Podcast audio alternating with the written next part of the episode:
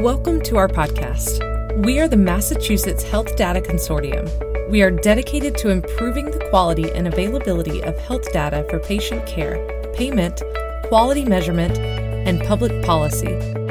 In our podcast, we will talk with innovators in health data to make sense of where and how their contributions fit.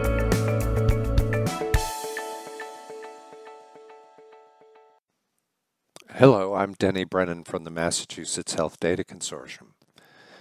The U.S. Department of Health and Human Services, or HHS, has finalized two interoperability rules to give patients direct access to their healthcare data.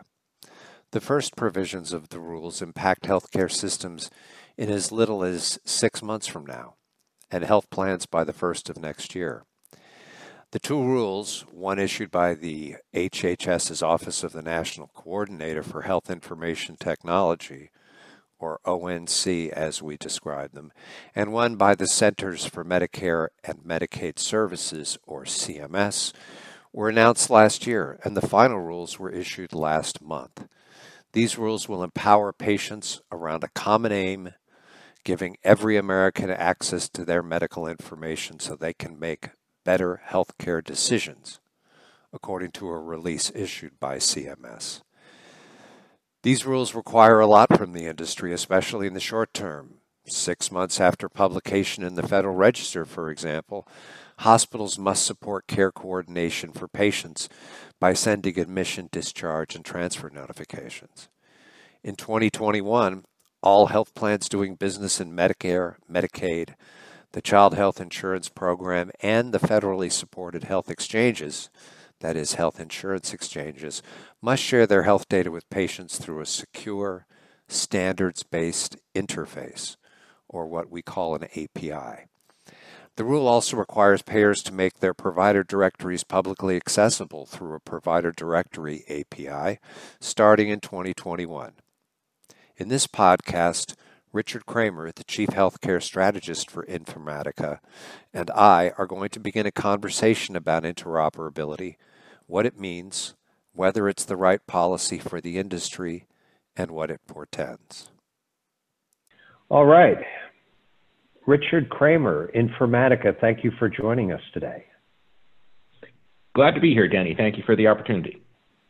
Richard, you and I are, are doing our best in the midst of the COVID 19 pandemic to conduct a podcast uh, remotely. So, uh, so far, so good. It appears we have uh, good audio and uh, the technology that we need to do this is supporting us. So, I think we're off to a good start.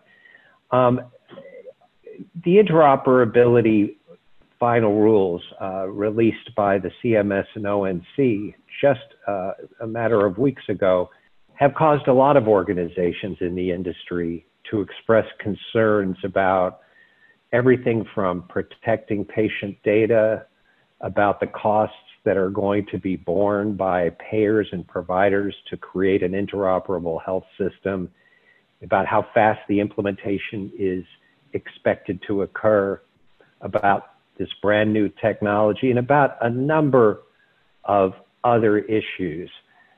Should we be as reluctant as those concerns might make some feel? Uh, so the the short answer is no, right? I think we should be enthusiastic, not reluctant. And I've been in healthcare for 25 years or so. Essentially, all of that time involved in interoperability at some point or of some type. And at this point, it's time for the industry to get over ourselves and just get on with it. I think we doth pro- protest too much, right? Uh, and there's no doubt that information sharing and having a comprehensive view of a member or a patient's history is a very useful thing. I think we've gotten away with not being interoperable for a really long time because even if we had that comprehensive view, we really weren't going to do that much with it anyway. But if we look at what we're doing with analytics and predictive modeling and population health and digital engagement, all of those things only really happen and happen well when we have a complete view of the end to end history of a member or a patient. And so now that the value of having that data is so potentially great, all of the excuses for not doing it sort of pale by comparison. And, and in your intro to the question, you sort of mentioned the, the phrase new technology. There's not a lick of new technology in this. This technology is a decade or more old. What what uh, CMS and ONC have done is they've just given us a nice roadmap on how to actually do this. So far from being reluctant, far from looking to postpone, we should be looking to lean into this and do it as soon as we possibly can because now we have the roadmap on how to get there. You know, I agree with you, Richard. Um, we've convened as a consortium, you know, four health plans and six large provider organizations to tackle this interoperability challenge. And these organizations are fully behind this change, not so much because they believe that it is uh, very important for patients, which they do, very important for members, which they do, but they also recognize that this is the way other industries communicate. And, you know, as we talked to our board of directors some years back, we asked them, why can't payers and providers share the kind of data that improve the value of healthcare and improve the consumer's experience. What's holding us up? And, you know, to their credit, this is going back several years now, Blue Cross Blue Shield and Steward Healthcare, who are members of our collaborative, were the first to take us up on that question. And, you know, we now have this data governance collaborative. And no one in that group believes for one moment that this is an insurmountable challenge. If anything, I would suspect they believe that having everybody do it at once, at to get together uh, collectively, is is essential. Uh, it can't be accomplished by one organization at a time. Um, a second question I, I, have of you, Richard, is that uh, the CMS rule uh, from the Center Med- for Medicare and Medicaid Services applies to their paid for business, as you've described it before. You know, Medicare, Medicaid, the Child Health Insurance Program, and the federally funded health insurance exchanges. Do you think consum- uh, commercial insurers will follow suit? Should they? So, so uh, I, I, definitely think they should, right? I mean, if we if we look at the fact that interoperability and data sharing is for the common good, and the the good one of the nicest things about the healthcare industry is we really only practice one way, and and you know, tends to be we practice that one way how CMS takes us because they pay so much of the bill.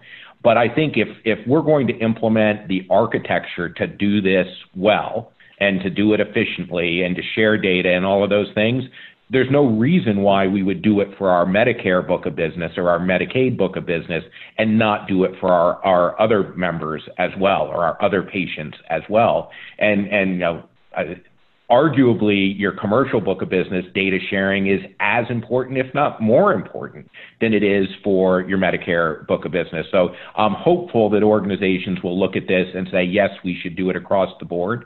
And and to your point in the in the earlier discussion, you were doing this before H. You were talking about your data governance collaborative before the the proposed rule was even out right? So your members were looking to do this for their entire books of business because it was the right thing to do anyway. And I think the thing that's so exciting is is that rather than having to figure out what the architecture looks like and what data you should share and the role of the patient in in granting consent for that sharing, you now actually have have permission and a roadmap that can really, I think, accelerate your collaborative because of this.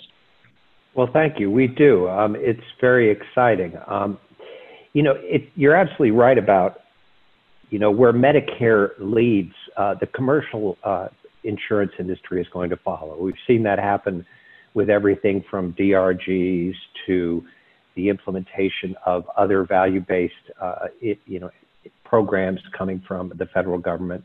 We also know that for commercial insurers, who have Medicare or Medicaid business through their Medicare Advantage or their managed Medicaid lines of business, they don't have the systems to turn one on and leave one off, if you will, to to be interoperable interoperable for one book of business and not for another. Um, you know, in for you know, in for a dime, in for a dollar. Uh, this is an important change that has to happen across the entire health plan segment. Um, and I know that the CIOs, the CTOs, the, the chief architects in our collaborative, as you pointed out, and have been talking about this for several years and know it's, it's the right thing to do and the right place to go.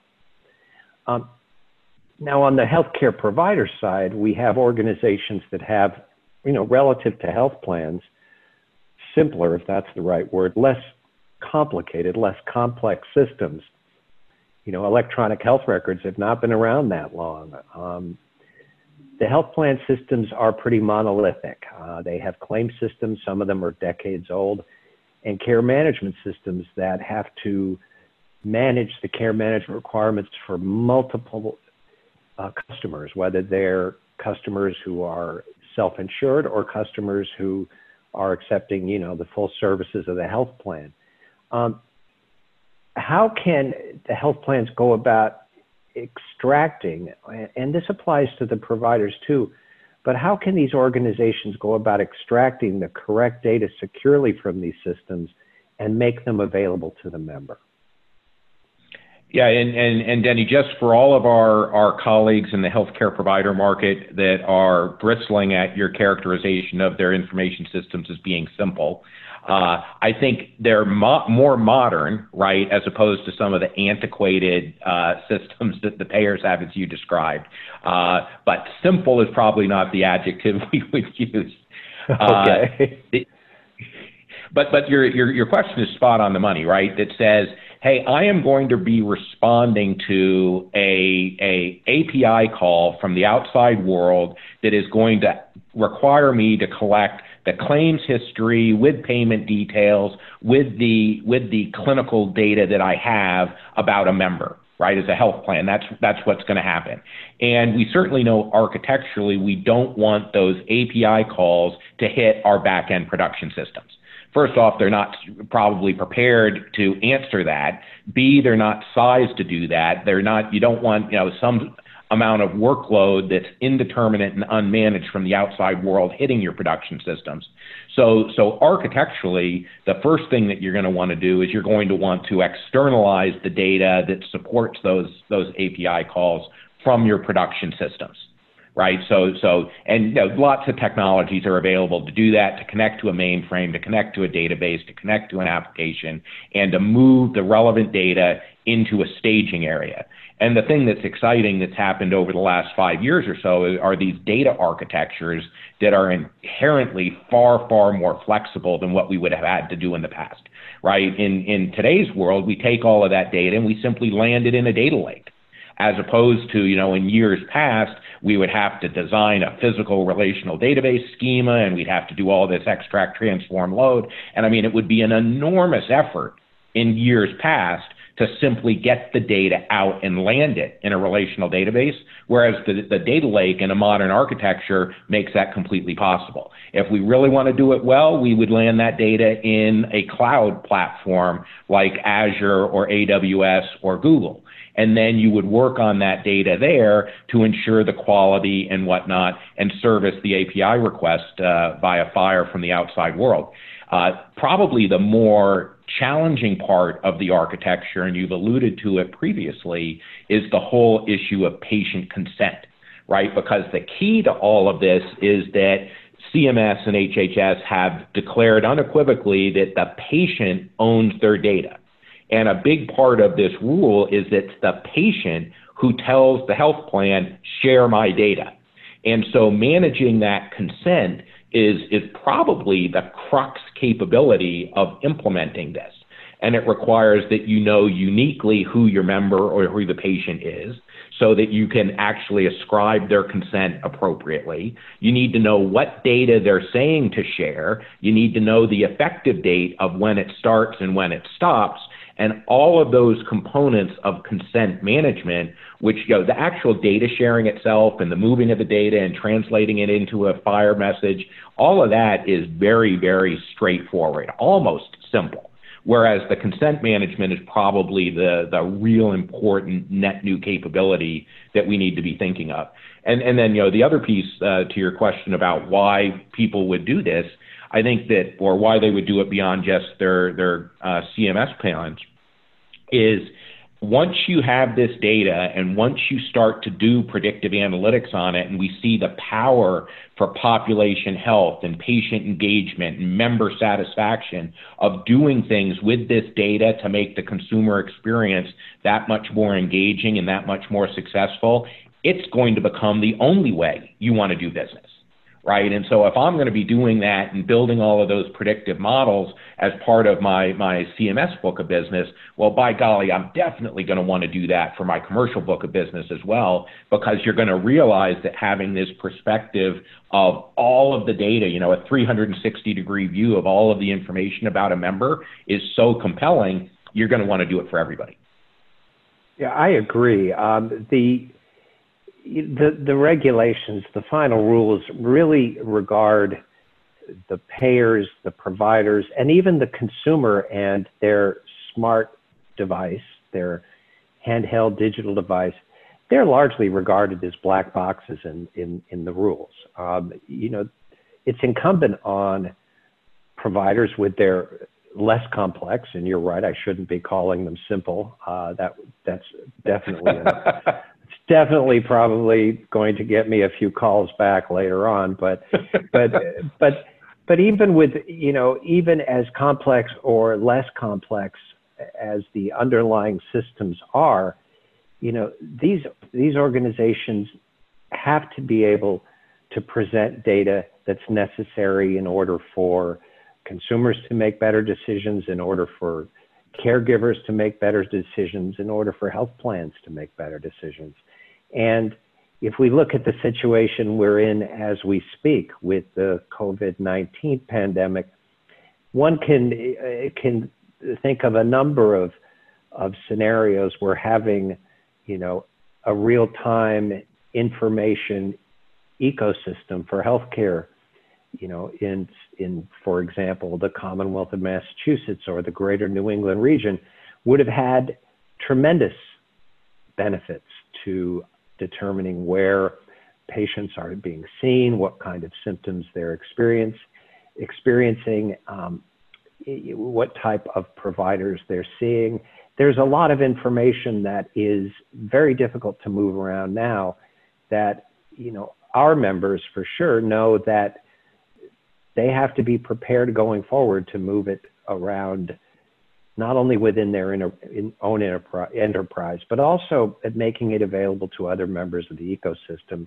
And as you described, consent management is huge. It's not, uh, this is not, you know, let the data be free. This is really make the data available, make the data secure, and provide the consent management, access management framework that allows the right people to access the right information when they need it.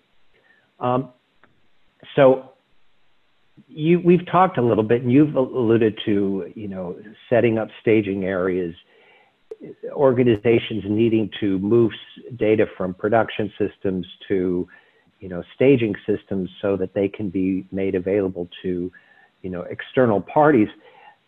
What will it take for organizations to move their data to, you know, quote unquote, the edge of their of their enterprises? What's required of them to do this?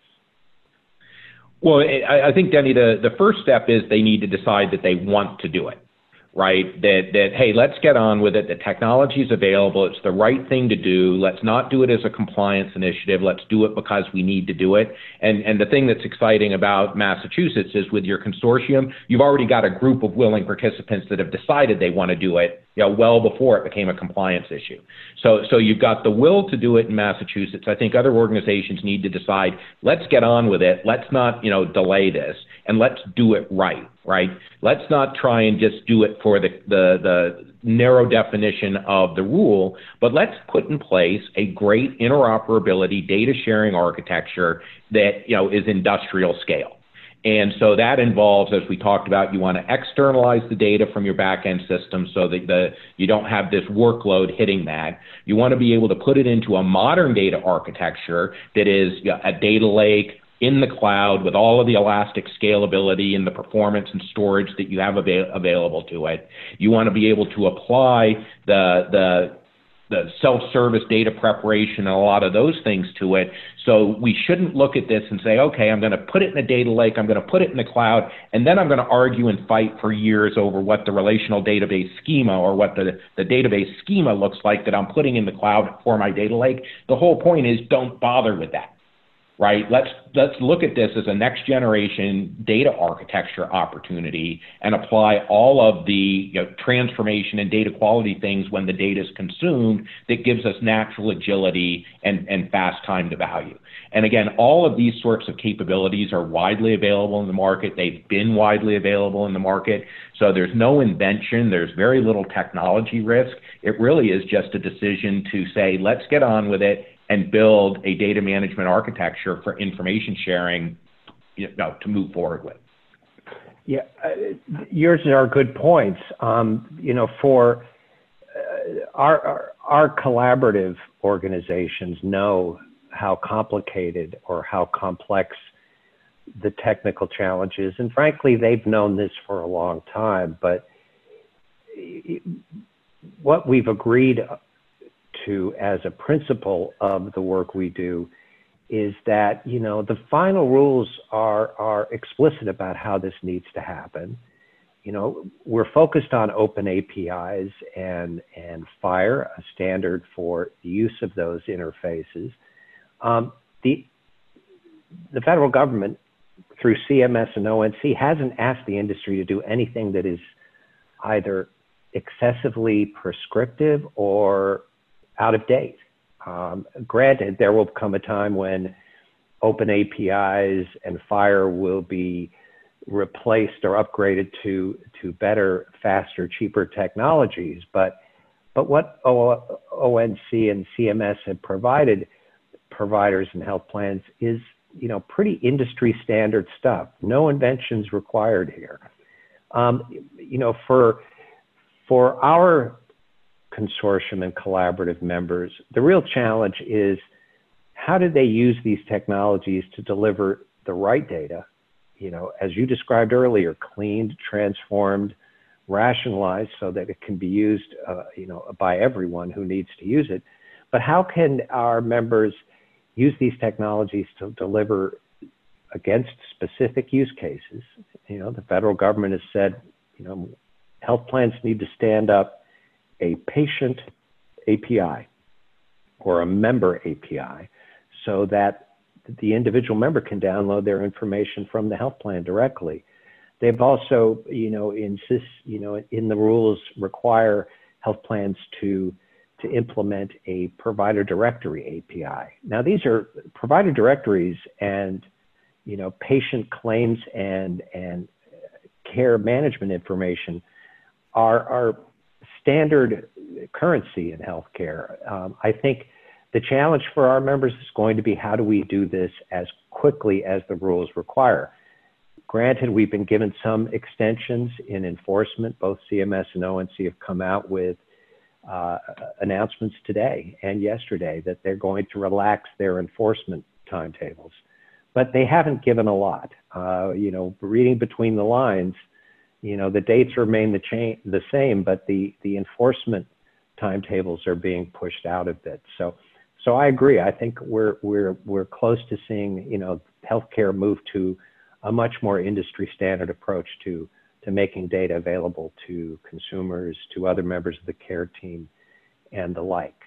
You know, one of the things that I was interested in your thoughts uh, on, Richard, were, you know, with our data governance collaborative, you know, one of the things that we've agreed to as a principle to start off our work is that this idea that data in and of themselves, you know, the individual bits and bytes, the individual measures, lab values, what have you, that for many organizations, uh, these have been considered, you know, sort of proprietary, a strategic asset. And our stance as a data governance collaborative is no. The data are are fuel to drive analytics, to drive risk adjustment, to drive you know grouping, uh, a number of, of important analyses that are going to distinguish organizations from each other much more than the than the the raw materials, if you will, that are this, the core data. Um, what are your thoughts about that? Uh, could could not agree more, uh, Denny. I, I, think as an industry, we've hoarded data as a raw material because we we perceive that data was power. I think also, you know, for decades in healthcare, we have a challenge that we have used data and reporting punitively you know, both inside organizations and between organizations, right? The, fear of a provider, if I gave the payer access to all of this rich data, they're going to use it punitively, you know, to identify non low performers and pay them less. And, and so I think that in addition to getting past the hoarding data as a raw material and, and strategic advantage, we also as an industry need to say, hey, we're going to share this data and we're going to share the data for the common good, not the common punishment right? And I think that that's that's historically been a challenge as as an industry. And I think the other piece that's so exciting, and you know, you've been doing this uh, longer than I have, but before, whenever we talked about interoperability, it was always about we need to create a, a new centralized infrastructure. And once we create this new centralized infrastructure, we have to figure out how to pay for it, which is a whole mess. And then once we figure out how to pay for it, we got to figure out how to govern it, which is a whole mess right? And what's so exciting about the modern technologies today, there is no centralized infrastructure. It's everybody needs to do their own part. It's like everybody needs to buy their own fax machine, and then we can share stuff. And so I think that that you know, and this was the the roadmap that your your data governance collaborative set out upon three years ago was how do we share data with each uh, organization doing their own part to participate. And that to me is the beginning of this idea of radical interoperability, right? The idea how can we create a data fabric that extends across the entire industry where everybody gets to participate and share information without having to create this monolithic centralized infrastructure. And that's the roadmap that we have. And I think you know, we're on the precipice of something hugely exciting and desperately needed for, for data in healthcare. Well, Richard Cramer, on the note of radical interoperability, I really look forward to talking with you more about that in our next podcast with you. Um, and I want to thank you and thank Informatica, you know, a longstanding executive member of our organization, for for kicking off this exciting discussion with us.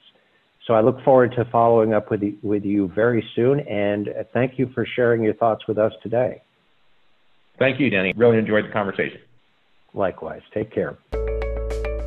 Thank you for listening to our podcast today. For more information on the Massachusetts Health Data Consortium and other podcasts, please go to our website, mahealthdata.org, where you can find more information and upcoming events. You can also follow us on Twitter and Facebook.